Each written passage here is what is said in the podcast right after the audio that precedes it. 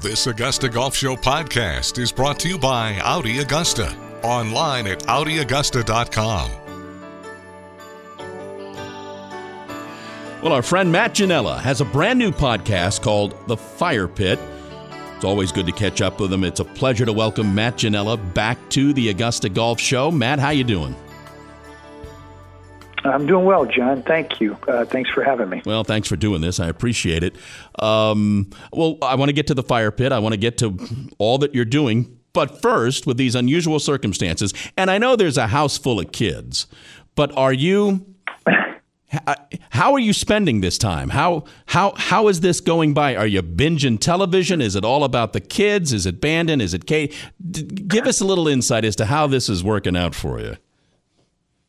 Yeah, the simple answer is yes to all of the above. Um, the, the, the the and that's just sort of the way it goes, right? I mean, the uh, we, we started the first couple weeks probably like a lot of people did, which is sort of just in wonderment and and and confusion as to what was happening, the impact of all that w- was taking place, trying to project, you know, short term and long term impact, um, both personally, professionally, you know, globally. Um, and you get get overwhelmed. You get a lot. We were watching a lot of news, um, and and you know it's it was pretty. It's, it's scary. It's overwhelming. Yeah. All of the all the you know wide range of emotions. Um, and then you know we were doing projects, cleaning closets, and do, you know various things. They shut down the Winter Park Nine, which is where I you know host the weekly Friday Skins game, and so that was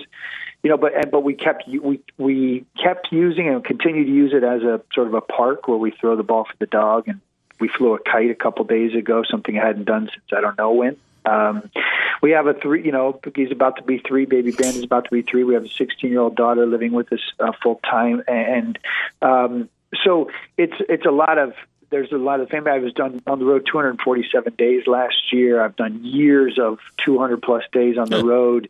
I was really kind of enjoying this time at home. We redid, you know, we did we've done a lot of practice, and then I woke up one day and it was like you know, I, I building out a new production company in general with a lot of different verticals and a lot of different angles of, of how we're going to attack storytelling, both travel and otherwise. And always thought a podcast would be a byproduct of, you know, of that, that, that, that from what we were doing with interviews on these various, you know, de- destinations or subject matter, we would extract out audio and create a podcast around it. And, um, and then it was like given the set of circumstances and kind of this captive audience and where it's where we're at and where it's all going it was like what if i were to do a podcast now what would it be? What would it look like? What's the concept? How would it be different? Um what you know started mapping out you know ideas and story concepts. And kylie our daughter here started sketching out a logo and my buddy Joe Horowitz started, you know, uh, playing around with the guitar to create kind of this anthem for the for the podcast. I mean, you know, oh, I, I know. And then I, I really have thrown I've thrown myself into this, and it's really as Lucas Nelson, uh, son of Willie, sings, you know, turn off the news and build a garden. Why we turned off the news and built a podcast, and that's that's really been a bulk of my energy and focus these last couple of weeks. And it's, you know, I've, I've, I love it. I love storytelling, and this is a great way and a cost effective way to tell a story right now. Putting it out weekly? That's yeah, that is the plan. Okay. we we're we're three into it now, uh, and we're we're playing around with drop days and times. And our first story was about Mark Wiebe and uh, John Ashworth making a commitment as kids uh, when they were ten years old that whoever made the Masters, the other one would caddy for him. Mark Wiebe, you know, won in '85, qualified for the '86 Masters, and John, you know, got to got to carry his bag and uh and they drove down Magnolia Lane together and we got them both on sort of reminiscing about that that that amazing deal and then and how that dream came true and uh and that we really want to get to the heart of one story that's the kind of that's our that's Okay. our goal really tell one story really well And and for those who may not be familiar, um, and uh, John Ashworth is Ashworth Shirts, clothing. Yeah, he started okay. Ashworth Clothing, has since you know left uh, Ashworth and started now what's Link Soul, right? Uh, and has had that for the last uh, seven or eight years. And uh, Mark Wiebe, 2013 senior British Open champion, yep. Uh, two-time winner on the PGA Tour. Really, really an amazingly sweet guy. So it was, it was great to great to hear those guys tell that story. We're talking with Matt Ginella here on the Augusta Golf Show. Uh, uh, okay, and the second one, I'm going to get into a little golf stuff here. The second one um, of the fire pit, a, a, bit of a fundraising effort for for things out there, right? Yeah, well, we, we diverted very quickly. You know, I, I like most people are having these Zoom, you know, calls with friends, you know, all over the country or the world, and and I was found myself on a Zoom call with some some buddies who are on my buddies trip, but they're also, you know, in some cases are leaders within the industry. And um, and Josh Lesnick of Kemper Sports in particular, uh, who was, you know, the first GM at Bandon Dunes and has kind of seen the, you know, the, world of golf, be, you know, develop over the last, you know, two decades. He he was, you know, they manage 125 courses across 25 different states, and he he was t- telling us on this call just how how how intense this is for the golf industry, you know, and he he sort of said, "Hey, look, how many courses do you think are out there who can survive a month, two months without without you know without getting a green fee? How how many courses do you think just have that kind of backup just sitting around coming into their peak season in which they don't collect any money?"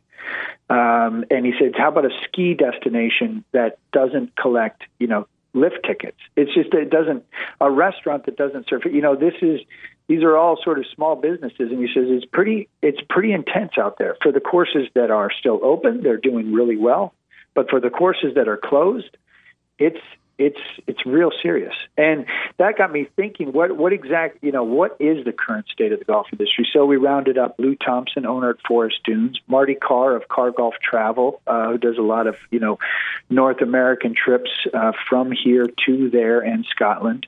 Um, Tom Pashley, president of Pinehurst.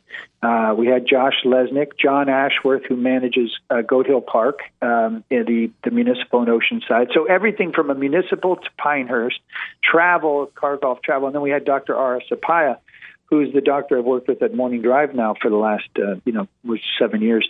And got some, some science perspective on everything. And you know, at the end of the day, we just sort of did a we did a roundtable. We sort of took you know kind of got perspective from all hmm. these different uh, points of view, and um, and on the back end, they all donated um, something to the cause. So we we were we raised now we're we're, we're close to ten thousand dollars to the charity Feeding America, you know, which serves the most basic need of all, which is just food. You know, I watched uh, an interview with a woman who's a who's a waitress who has three kids, and yeah. she said, "You know, I'm a waitress."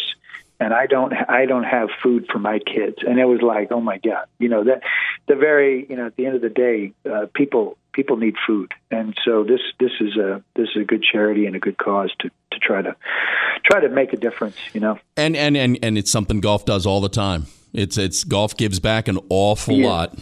Um, how do you think? How do you think golf the game? The recreational game, how does it come out of this? Not, not how does it come out, but what do you think it looks like when we get on the other side of this? Well, I mean, I got a lot of feedback after episode two um, uh, that I was that people said. Know, I came away from that that listening to all those perspectives in that roundtable with hope, and and a, a light a slight you know slice of you know positivity in that the game is. I think we all believe anybody who really knows the game and the culture of the game and the rules of the game and sort of the the, the players who uh, give themselves to the game. I think we all believe the game is positioned in a way in which, if you know, we continue and we will continue social social distancing for the foreseeable future, and we can, you know, there, there are already courses creating some pretty uh, strict and specific guidelines as to how we can play this game safely, responsibly, and yet still fulfill those those needs of you know health wellness, both physical and mental. Uh, they, you know, a lot of John Ashworth, Josh Lesnick, Tom Pashley. You know, they they got pull carts, uh, push carts now for for Pinehurst number two, something they've mm-hmm. never ever had. Um, and and walking only is the, the situation. And you know, there be there, there could be more walking on the back end of all of this.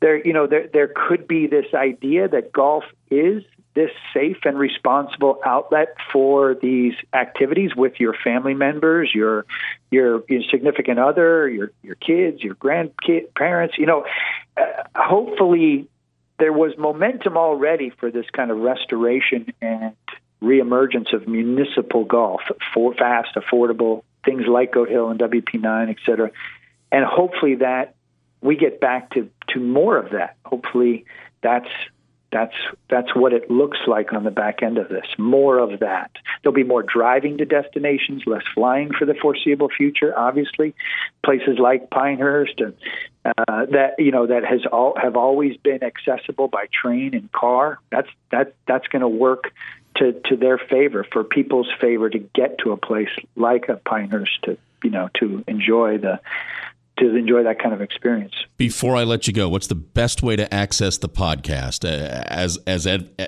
the way everybody gets their podcasts, or how do, how does one get it? Yeah, that's it. How you get your podcast? We we drop it on uh, Apple Podcast, okay. and it's the Fire Pit with Matt Ginella, and uh, uh, third episode is Alan Shipnuck, writer, was at Sports Illustrated, now at Golf Magazine, Golf.com, telling his story about uh, getting hired at the age of 19 to be an intern at SI and being the youngest staff writer. And his first cover story was chasing Ken Griffey Jr. They were basically the same age at the age of 21. And he had to try to corral this superstar to try to get him uh, to try to get a story, you know, worthy of Sports Illustrated and Sports Illustrated's cover. So we got Walter Iooss and Ken Griffey Jr. and Alan Shipnuck and Mark Mulvoy and, and Jaime Diaz all telling this story in podcast form in about 35 minutes. So it's uh, it's exciting and it's fun and uh, and it, it gets to the heart of all that I'm passionate about, which is just telling stories. Well, good for you. Congratulations on this. Before I let you go, uh, cleaning out the closets, your idea? Uh, she'll never. She'll no, never. She'll never hear. She won't listen to this. She'll never hear this. You, you know. You know the answer to that. Okay, well, that's Come what on, I thought. I just want to make sure. Uh, you know, I want to make sure you weren't. I, I want to make I, her idea of my job. Yeah. I understand. She'll never. She'll never hear this. He is uh, Matt Ginella again. The uh, podcast is the Fire Pit. It's good to catch up with you, Matt. Please hug Katie and the kids, and uh, we'll talk to you soon. Always a pleasure, John. Give our best to Lisa.